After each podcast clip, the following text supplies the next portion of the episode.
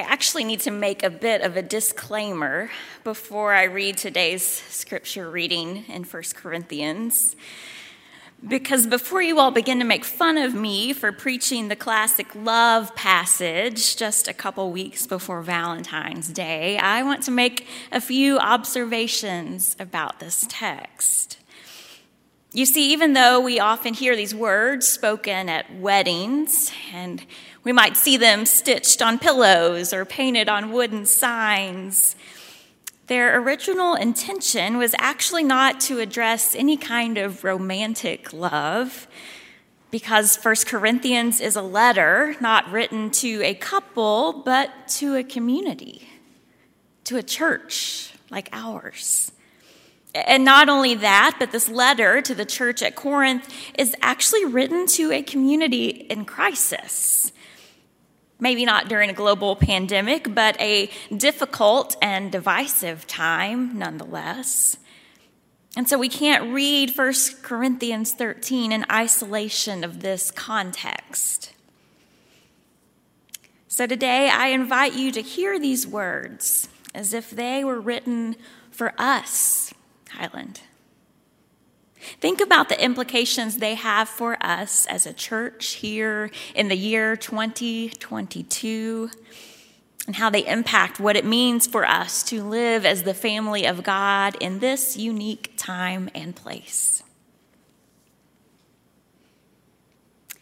If I speak in the tongues of mortals and of angels, but do not have love, I am just a noisy gong or a clanging cymbal. And if I have prophetic powers and understand all mysteries and all knowledge, and if I have all faith so as to remove mountains, but do not have love, I am nothing. If I give away all of my possessions, and if I hand over my body so that I may boast, but do not have love, I gain nothing. Because love is patient, love is kind. Love is not envious or boastful or arrogant or rude. It does not insist on its own way. It is not irritable or resentful. It does not rejoice in wrongdoing, but rejoices in the truth. It bears all things, believes all things, hopes all things, endures all things. Love never ends. But as for prophecies, they will come to an end. As for tongues, they will cease. As for knowledge, it will come to an end. For we know only in part, and we prophesy only in part. But when the complete comes, the partial will come to an end. When I was a child, I spoke like a child. I thought like a child. I reasoned like a child. But when I became an adult, I put an end to my childish ways. For now we see in a mirror dimly, but then we will see face to face. Now I know only in part, then I will know fully, even as I have been fully known.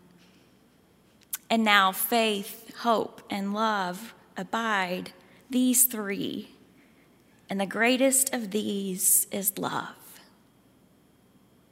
Friends, this is the word of God for you, the people of God. Thanks be to God. And so now, gracious God, in these moments, may the words of my mouth, may the meditations of our hearts together in this place and in all places be found pleasing to you O oh Lord, you are our rock and our redeemer. Amen.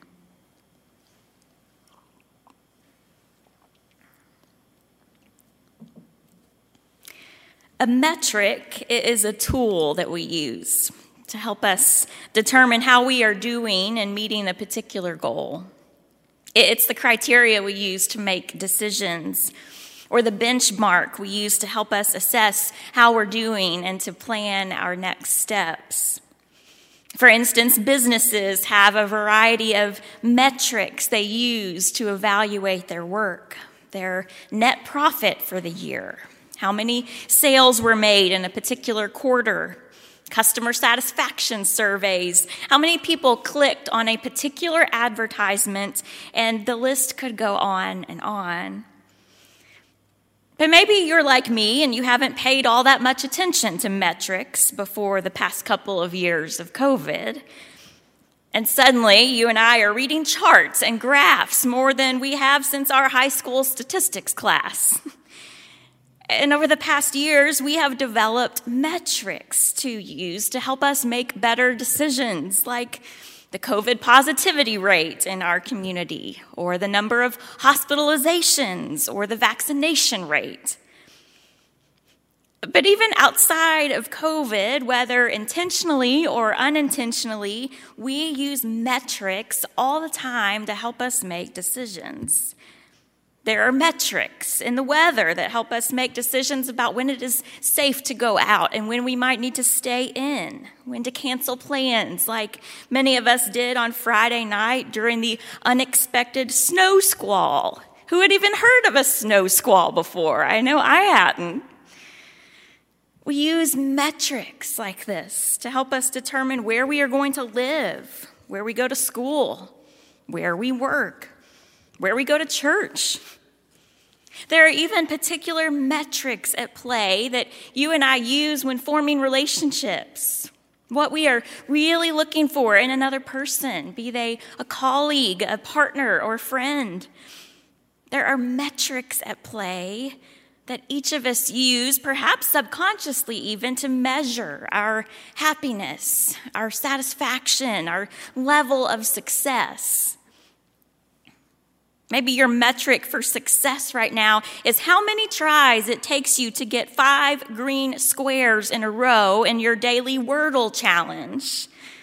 Those tiny green, yellow, and gray boxes are metrics that we see popping up all around us right now. I can only imagine the Wordle graphs that are probably popping up in the comments right now, actually. That would be pretty funny.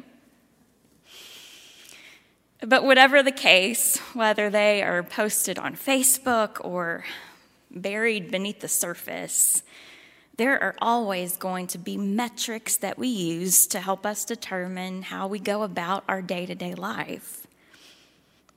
And I believe that today's scripture reading calls us out on what metrics we are using to evaluate our life together as a church, as a community of faith. Because, like the writer says here, we can be doing incredible things. We can give everything we have to the poor. We can have faith that moves mountains. We can look on the outside like we've got it all figured out. But if we don't have love, the writer tells us, we haven't got anything figured out at all. Our benchmark, Highland, our ultimate metric always has to be love.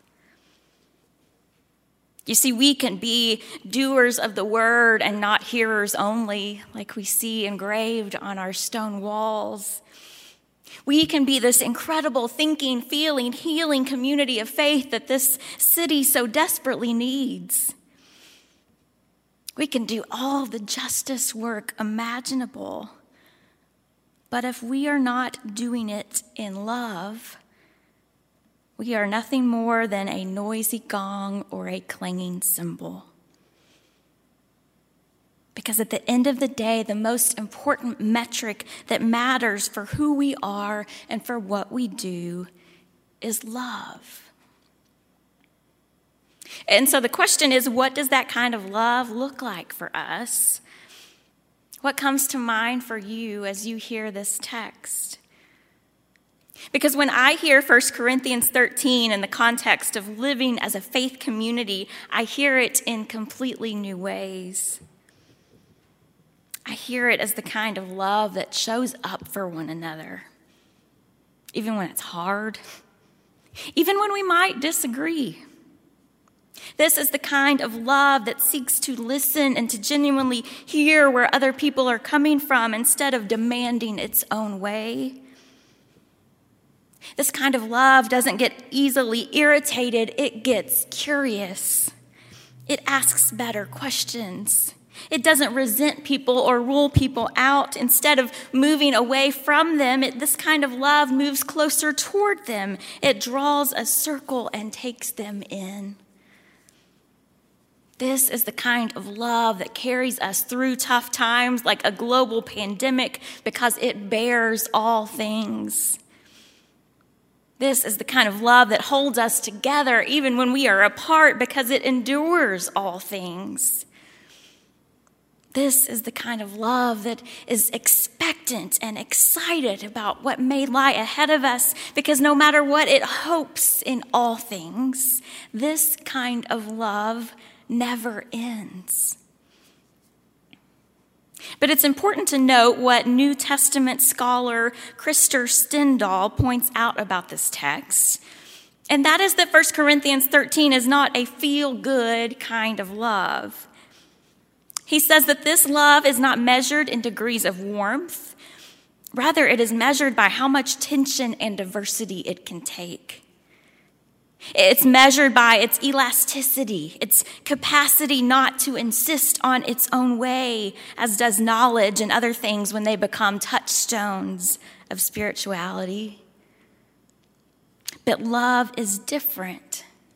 That's why love builds up. That's why love is the one thing without which none of the others will last. Stendahl goes on to say that the church has often missed that point. Christians know they are supposed to love, and by that, they often mean having warm feelings about others. And so, therefore, it is considered shameful or improper to have tensions or even conflicts in the church. And the easiest way to avoid such is to gather like minded, like looking, and likable people. Then we can feel loving. But the point of this text is the opposite, he says. The gift of love makes diversity, tension, and even conflict possible. Because love bears all things, believes all things, hopes all things, and endures all things. And perhaps what the world needs now and what the church needs now is something like that. You know, in so many ways, Highland lives this out beautifully. One of our consultants for the upcoming capital campaign asked me this week, What is it that Highland does best? And I thought of it for a moment, and immediately I began to see your faces and to recall your stories. And I shared with him about how this church has been a safe space a space of welcome and healing and radical love and inclusivity for people who have been so deeply wounded by the world and even by the church.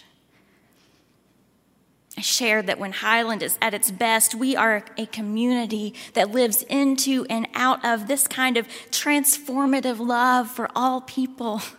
This kind of love that always protects, always trusts, always perseveres. And this is an incredible thing to witness among you, Highland, day in and day out. Even now, when we are in this empty sanctuary and not together face to face, Highland, this is the kind of love that keeps us tethered together. And yet, I'm mindful that we have a lot of work ahead of us this year, don't we? We are still trying to figure out what it looks like to live in community with one another in the midst of a new COVID space. And we have a lot of work to do to discern and imagine what our church will look like in a post COVID world.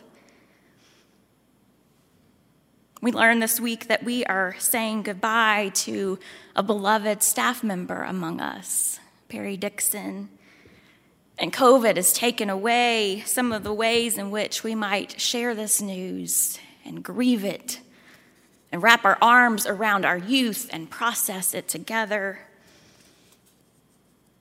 This is so hard. I know this pain firsthand.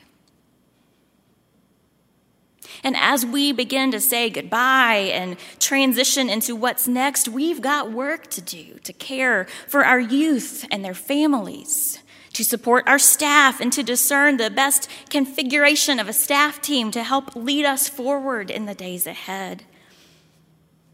And then we are engaging in conversations about reparations how we as a church have been complicit in or benefited from or participated in racist systems and structures. And if we as a church are ready to participate in reparations, whether that be through confession or through finances, through imagery, through advocacy, our task force has been working on this for a year and a half now, but we as a church are just beginning some of these conversations. This work, I've said all along, is hard and holy, and none of it is easy. And then, on top of all of this, we are preparing to begin a significant capital campaign for much needed building renovations not only to invest in our energy systems, but to make important improvements to our main floor so that Highland can continue to be this welcoming space for whomever enters our doors for years to come. We have so much ahead of us, Highland. And I believe that we are fully equipped for this work. We have everything we need to do what God is calling us to do and to be the people God is calling us to be. And yet, if we try to go about doing any of this work without being fueled by love for one another and love for this community, then we just aren't going to get very far. If we try to engage in conversations about reparations, but we don't do so with a love for one another that is patient and kind, then we are not going to get anywhere. If we are going to begin to imagine a way forward for our staff and our building and our church, then we must go about it with a love that honors one another in the process. A love that doesn't insist on its own way, but gets curious about where people are coming from a love that is imaginative and visionary and hopeful and forward thinking.